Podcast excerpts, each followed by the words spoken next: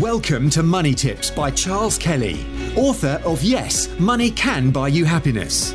Charles spent over 25 years in financial services, working for banks, insurance companies, and as a qualified independent financial advisor running his practice, before setting up his speaking, consultancy, and property business. Money Tips will help you save, make, and accumulate more money, whether you are a business owner, entrepreneur, employee, or still searching for your vocation.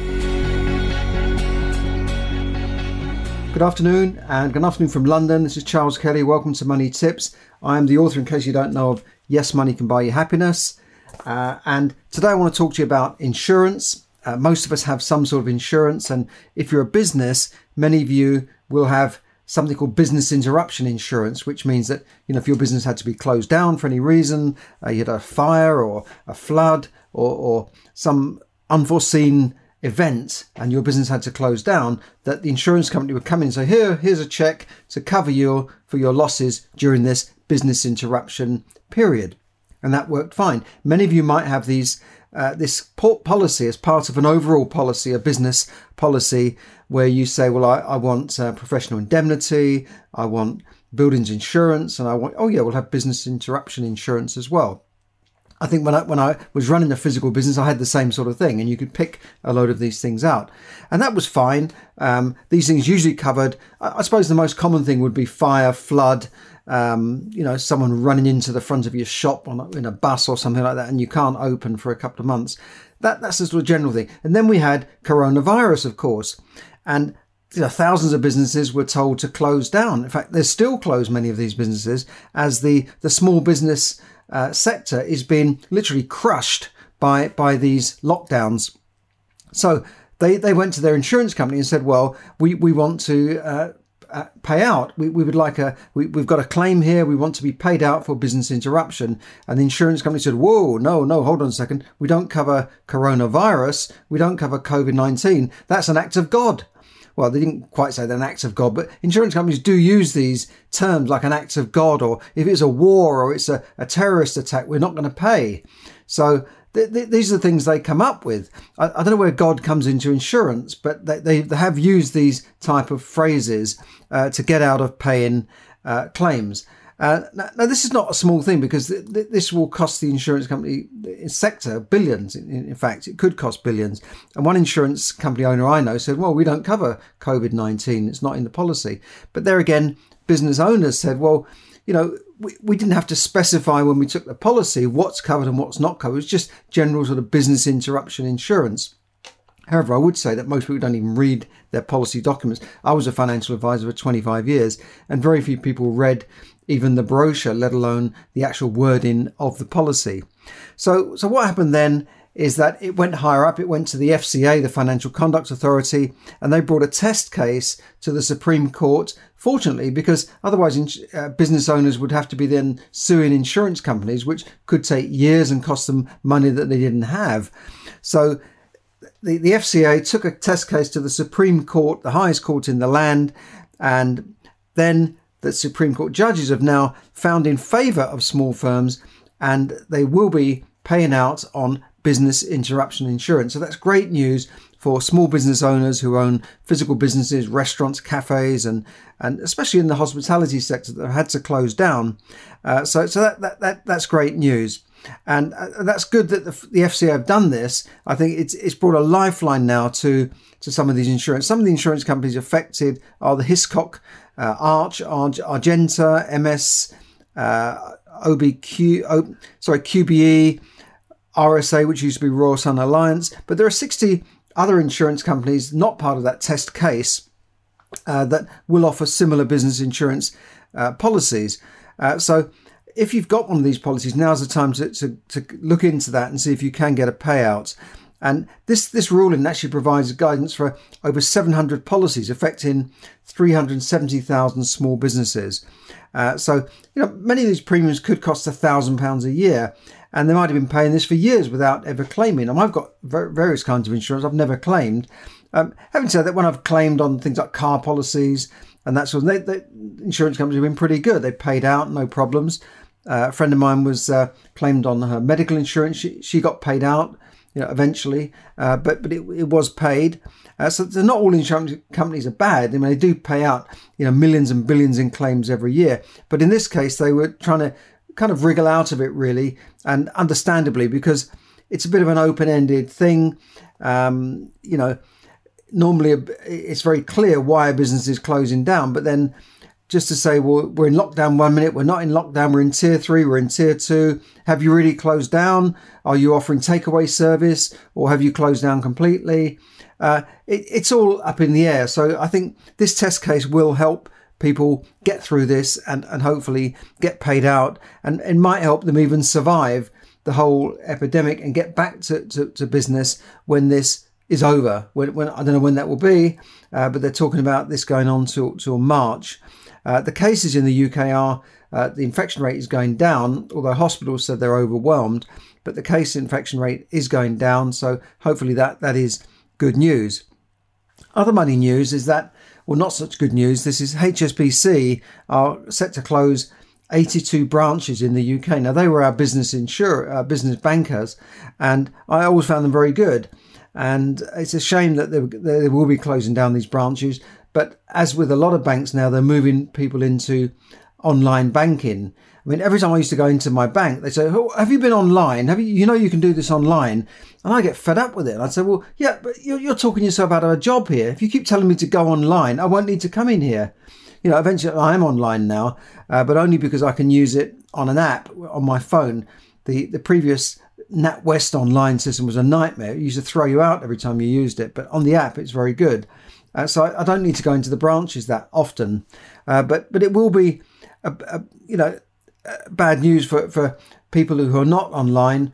I mean, my mum, for instance, she's in a she's eighty odd, and you know she she's not online. She doesn't have um, Wi-Fi in the house. She doesn't even have a mobile phone.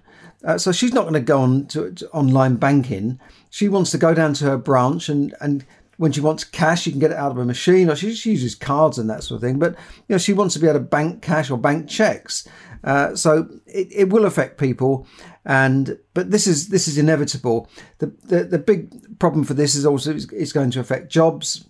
Uh, the banks have been moving jobs abroad uh, for years now. Uh, moving some of the white collar office based jobs abroad. They want our business here in the UK. They want us to use them and use their cards and that sort of thing.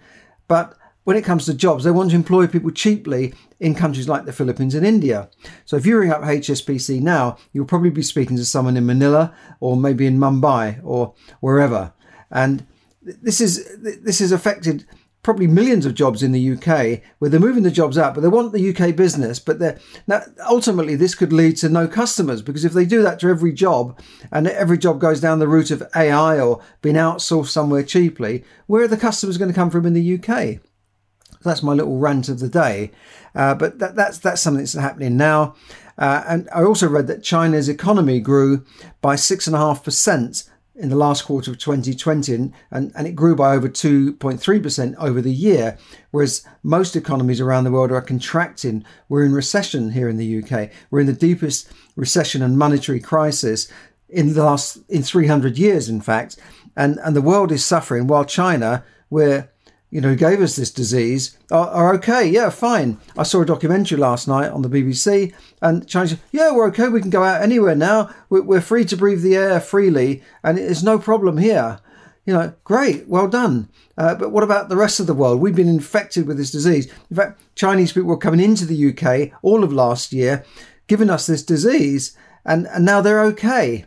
And, and we've only just this week uh, started to close down some of the air corridors or some of our borders and insist that people have a coronavirus test. Up to that point, up to up to this week, I think, uh, was it Monday? Um, we were just allowing people to come into this country and then they would not even be given a letter, but they would pick up a form at the airport if they bothered to pick it up. And that would tell them you must self isolate for 14 days. Otherwise, you know, you, will be in trouble. Well, do you think people took notice of that? Well, no, I know people who didn't.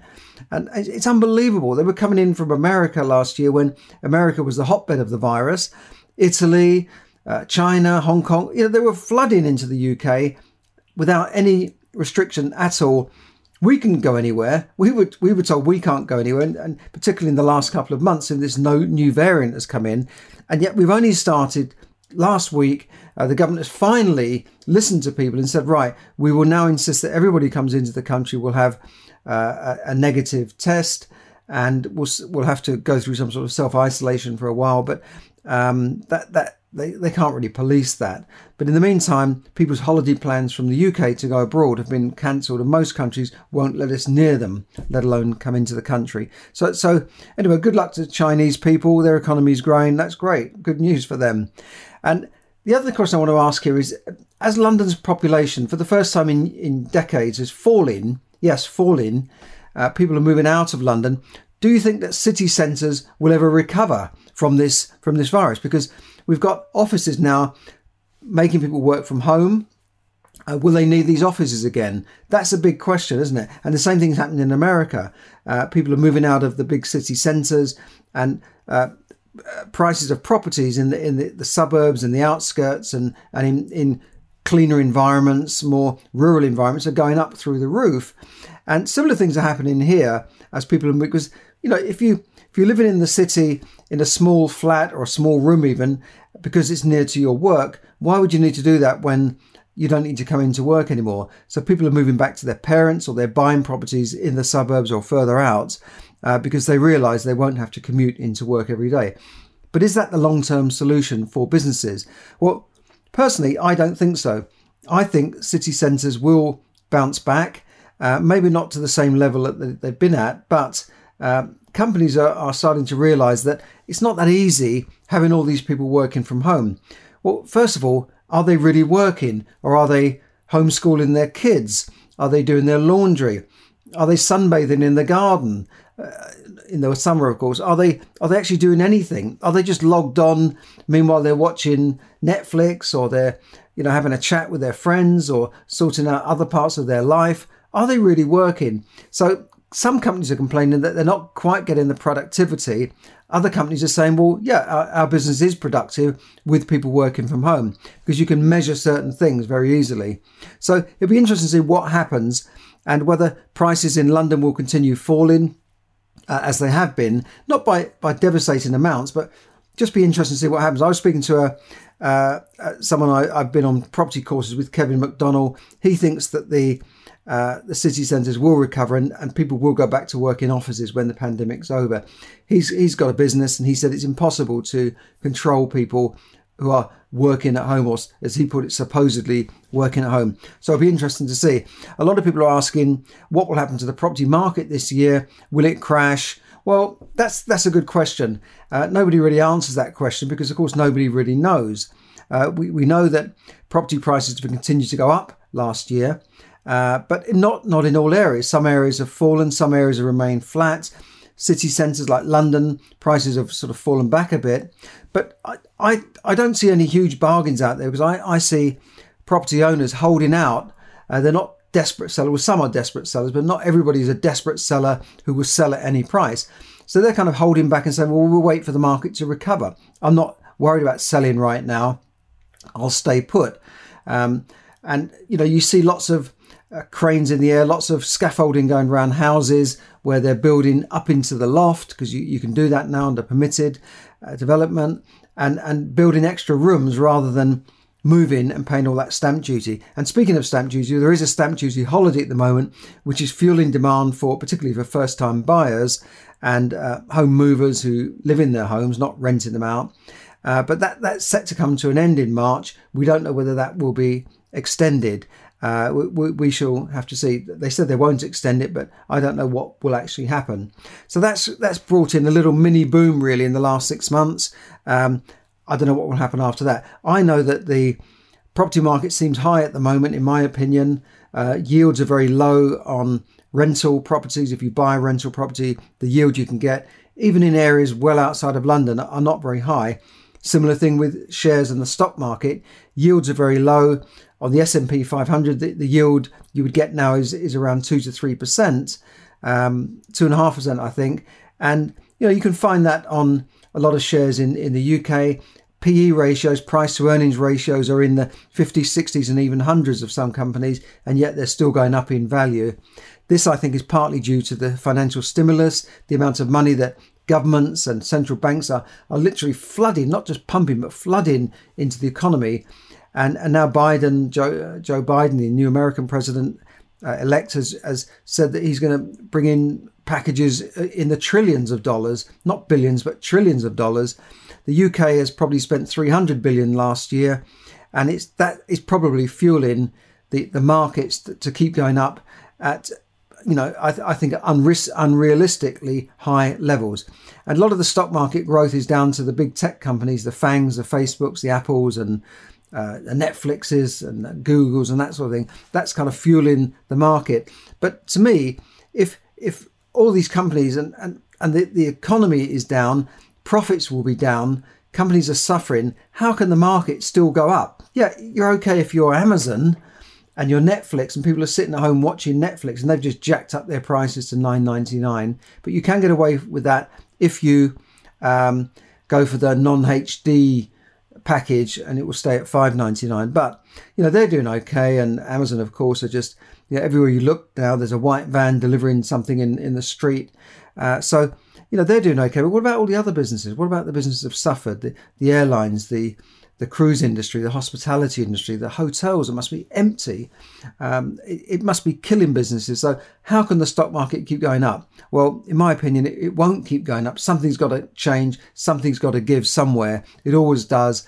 After a certain period of years of growth, the mar- you know, it always changes. It, it, it happens. When it will happen, I don't know. But I wouldn't want to have all my pension fund in, you know, exposed in the stock market right now. That, that's only my opinion. I'm not your financial advisor. You've got to make your own decision. Lastly, then, MasterCard. Uh, anyone who's got a MasterCard could get compensation after another court ruling saying that they should pay out compensation to possibly millions of cardholders who may have been overcharged for products. Now, this this relates back to the amount of money that Mastercards were charging retailers uh, they've they brought in a, a, test case here, a sort of a class action, saying that retailers were overcharged by Mastercard, which then meant that they were overcharging customers. Uh, now we know that uh, you know a lot of small businesses don't like using credit cards, particularly for some reason Chinese takeaways and Chinese restaurants. Oh, no credit card, cash only. You know, uh, because they, have been charged a lot by the credit card companies. Now, some of these companies are forced now to be to, to go to cashless payments, as, as cash seems to be disappearing from society. Uh, but there's still a few holding out for not not uh, dealing with credit cards because of the charges. Uh, so it'd be interesting. Now, this you're not you, this this will have to be decided actually, actually how much compensation they're going to pay out for all mastercard holders. But i was looking for my wallet. Oh yeah i've got a mastercard. Maybe i'll get a payout. They're talking about something like maybe 300 pounds each. Uh, but it, but it's it's a welcome little thing. Obviously mastercard are up in arms about it. They don't want to pay out all this money. Uh, so we, will see what happens. But it's another sort of uh, class action there that can benefit consumers Mastercard argue that it's just the lawyers who are going to benefit from this. And of course, they are. You know, they're just they're just taking a chance. But could this happen to Visa? Could this happen to American Express? American Express is the most expensive, and hardly anybody even wants to take them. Anyway, we shall see. So, and the other thing you want to do if you've got a small business, you're self-employed, look at the, the, the lockdown grants that have been provided. Uh, go, go on. I put a, a link on my website, uh, moneytipsdaily.com. Have a look at that uh, because there is a, a, lockdown three grant that has come out that you could possibly uh, claim on. So have a look at that. So, so thanks for listening. Do check out my website, website moneytipsdaily.com. And if you if you want a late Christmas present or an early Easter present for somebody, Yes Money can buy you happiness. Available on Amazon. Goes through all of your money worries, money issues, and how to manage your money correctly and, and, and very well. So, so have a look at that. Thanks for listening and have a, have a great evening or morning or wherever you are in the world. Thanks for listening. Thank you for listening to Money Tips. For more tips and information, visit moneytipsdaily.com. The information given in this podcast is for your entertainment and should not be construed as financial advice. As always, take independent financial advice before making any investment decisions.